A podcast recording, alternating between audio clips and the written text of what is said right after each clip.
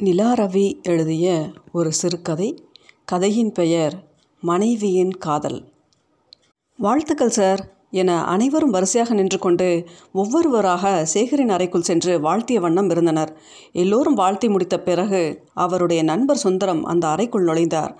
ஜில்லென்று AC காற்று அறையை நிரப்பி இருந்தது வாழ்த்துக்கள் சார். உங்களுக்கு ப்ரமோஷன் கிடைச்சதில் எனக்கு ரொம்பவும் சந்தோஷம் என்று கை குலுக்கினார். நேற்று வரை ஷேகர் என்று அழைத்து வந்தவர்தான். என்னதான் நண்பராக இருந்தாலும் பதவிக்கு மரியாதை தர வேண்டும் என்பதாலும் அதைவிட அதிகமாக சேகரை நன்கு அறிந்திருந்ததாலும் சார் என்று மட்டுமே அழைத்தார் சுந்தரம். சேகரின் முகத்தில் மகிழ்ச்சியை விட லேசான மமதை தெரிந்தது மாதிரி இருந்தது அவருக்கு. இதையெல்லாம் தாண்டி நமக்குள் என்னப்பா மரியாதை? சேகர் என்று பழைய மாதிரி கூப்பிடுங்க என்று அறையில் வேறு யாரும் இல்லாத அந்த சமயத்தில் நண்பர் என்கிற முறையில் தன்னிடம் கேட்டிருக்கலாம் என்ற எதிர்பார்ப்பு ஏற்பட்டது சுந்தரத்திற்கு. பின் தன் எதிர்பார்ப்பு கொஞ்சம் அதிகமோ என்று நினைத்து கொண்டார். சேகர் நீண்ட காலமாக இந்த பதவி உயர்வை எதிர்பார்த்து காத்திருந்தவர். இடைநிலை அதிகாரியான சுந்தரத்துக்கு உயர் பதவி கிடைக்க இன்னும் இரண்டு மூன்று ஆண்டுகள் ஆகலாம். ஏதேதோ காரணத்திற்காக அவருக்கு பதவி உயர்வு கிடைக்காமல் இருந்தது. தன் நண்பருக்காவது உயர் பதவி கிடைத்ததே என்பதில் மகிழ்ச்சி தான் சுந்தரத்திற்கு. ஐம்பத்தி ஐந்து வயதை தொட்டுவிட்ட சுந்தரத்திற்கு சர்க்கரை மற்றும் இரத்த அழுத்த பாதிப்புகள் இருக்கத்தான் செய்தன. முன்பு ஒரு முறை பக்கத்து சீட்டில் இருக்கும் குமாரிடம் பேசிக்கொண்டிருக்கையில் ஐம்பத்தஞ்சு வயசில் குமாஸ்தாவாக கை கட்டி குனிந்து நிமிர்ந்து வேலை பார்க்க வேண்டியது கொஞ்சம் சிரமமாகத்தான் இருக்குது ஐம்பது வயதுக்கு மேல் ஒருவருக்கு பதவி உயர்வு கிடைச்சு உயர் பதவிக்கு போயிடணும் என்ற தன் ஆதங்கத்தை வெளிப்படுத்தியிருந்தார். நல்ல வேலையாக சில மாதங்களுக்கு முன் அவருக்கு இடைநிலை அதிகாரியாக பதவி உயர்வு கிடைத்துவிட்டது. குமார் ஒரு நாள் சுந்தரத்திடம் சார் என் பையனுக்கு மூணு வருஷமாக நல்ல வேலை கிடைக்கல. டிகிரி படிச்சிருக்கான் என வருத்தத்துடன் சொன்னார். நம்பிக்கையோடு முயற்சி பண்ண சொல்லுங்கள் உங்கள் பையனுக்கு நிச்சயமாக நல்ல வேலை கிடைக்கும்.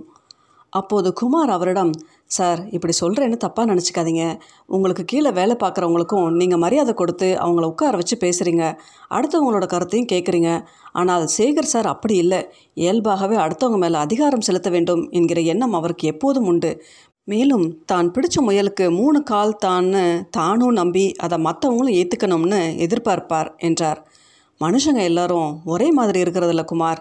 ஒவ்வொருத்தரும் ஒரு மாதிரி ஒரு வகையில் அவரை பொறுத்த மட்டில் அவர் செய்கிறது சரிதான் என்று நண்பரை விட்டு கொடுக்காமல் சமாளித்தார் சுந்தரம்.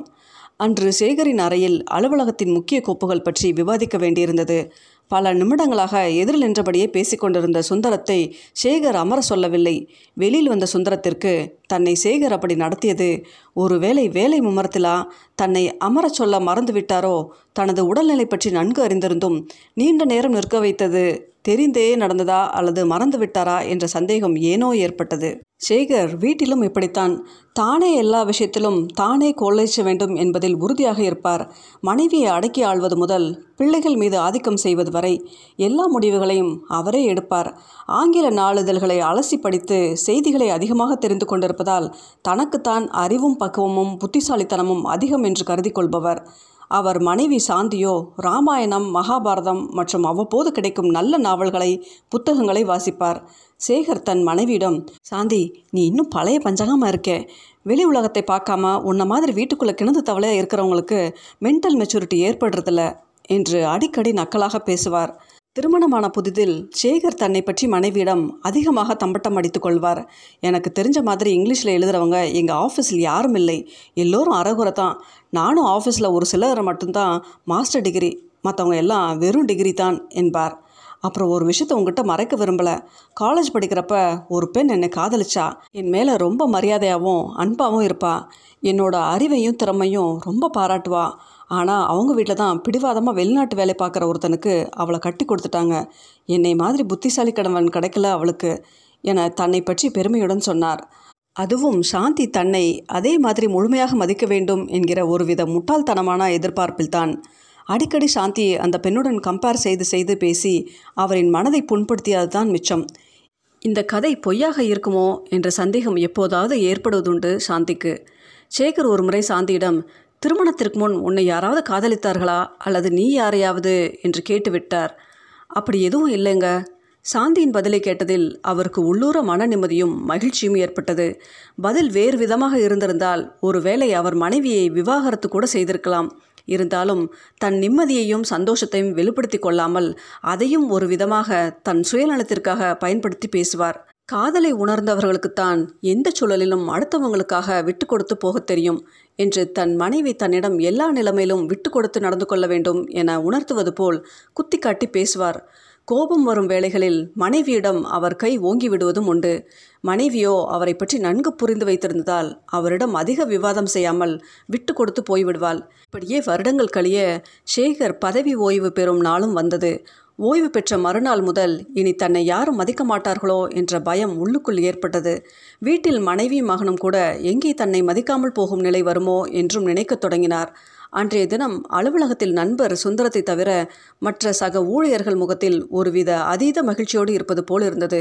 அன்று சேகர் வீட்டில் நுழைந்து சாய்வு நாற்காலில் அமர்ந்தபோது அலுவலகத்தில் அவர் தினமும் அமரும் அந்த பெரிய சுழல் இருக்கையின் உருவம் மின்னலாய் வந்து மறைந்து போனது.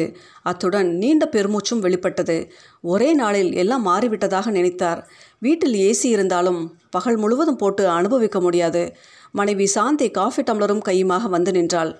கணவரின் முகம் களையிழந்திருக்க என்ன விஷயம்? ஏன் டல்லாக இருக்கீங்க? என கேட்டாள். அதெல்லாம் ஒன்றுமில்ல நீ போய் உன் வேலையை பார் என்றார் அதட்டலாய். அந்த வார ஞாயிற்றுக்கிழமை அன்று சாந்தியின் கல்லூரி தோழி கங்கா பல வருடங்களுக்கு பின் சாந்தியை காண வீட்டுக்கு வந்திருந்தாள். அப்போது சேகர் வீட்டில் இல்லை. நண்பர் சுந்தரத்தை காண வெளியே சென்றிருந்தார். தோழிகள் இருவரும் குடும்பம் குழந்தைகள் என பரஸ்பரம் விசாரித்து கொண்ட பின் கல்லூரி நாட்களை பற்றி பேசத் துவங்கினர். சாந்தி சமீபத்தில் ஒரு கல்யாணத்தில் மூர்த்தியை பார்த்தேன். ஆனால் அவசரமாக புறப்பட வேண்டியிருந்ததால் சரியாக பேச முடியல. ஆள் அப்படியே பழைய மாதிரி இருந்தார். நீ மூர்த்தியை மறந்துட்டியா? எப்போதாவது ஞாபகம் வரும். அவ்வளவுதான். ஒருவேளை நீ உன்னை காதலிச்ச மூர்த்தியை கல்யாணம் பண்ணியிருந்தா இன்னும் சந்தோஷமாக வாழ்ந்திருப்பேன்னு எனக்கு தோணுது.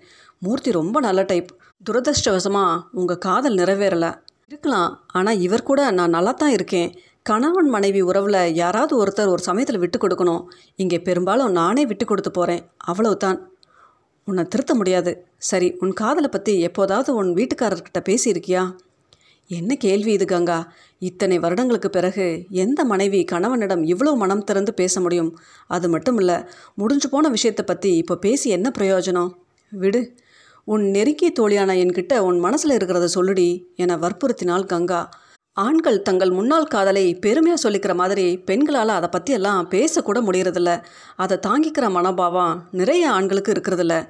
உண்மையாக நடந்தது சொன்னாலும் சில விஷயங்களை மறக்கிறாங்களோன்னு சந்தேகப்படுறவங்களும் இருக்காங்க. மேலும் தான் எப்படி இருந்தாலும் தன் மனைவி மட்டும் யாரை காதலிச்சிருக்க கூடாதுன்னு எதிர்பார்க்கவங்களும் இருக்காங்க. நான் என் கணவரிடம் எதையும் மறைக்க விரும்பலை. நான் அவருக்கு உண்மையாகவே இருக்க விரும்புகிறேன் இது போன்ற விஷயங்களை ஏற்றுக்கவும் வாழ்க்கை துணையை முழுமையாக புரிஞ்சுக்கிற மனப்பக்குவமும் மனமுதிர்ச்சியும் வேணும். அது ஒவ்வொருவருக்கும் ஒரு காலகட்டத்தில் வரும். சிலருக்கு அந்த மனப்பக்குவம் இயல்பாகவே இருக்கும். சிலருக்கு முதுமையில் தான் வரலாம். ஆனால் என் கணவருக்கு அந்த மனமுதிர்ச்சி இருப்பதால் அவரிடம் நான் முன்பே சொல்லியிருக்கிறேன். அவரும் அதை பக்குவமாக புரிஞ்சுக்கிட்டார். என்று பொய் சொன்னால் சாந்தி. நீண்ட காலத்திற்கு பிறகு வந்த தோழியை பார்த்த சந்தோஷத்தில் வாசல் கதவின் தாழ்பாலை சரியாக போடாமல் வந்து அறைக்குள் அமர்ந்து பேசி கொண்டிருந்தாள் சாந்தி. கதவு சப்தமில்லாமல் திறந்து கொள்ள உள்ளே நுழைந்த சேகர் அனைத்தையும் கேட்டுவிட்டார். எதையும் வெளிக்காட்டி கொள்ளாமல் போர்ட்டிகோவில் செய்தித்தாள் படிப்பது மாதிரி அமர்ந்திருந்த சேகருக்கு உள்ளுக்குள் ஏதோ உடைந்து போனது மாதிரி இருந்தது. முதல் முறையாக தனது மனைவியின் மனமுதிர்ச்சியின் முன் தான் மண்டியிடுவது மாதிரி உணர்ந்தார் சேகர்.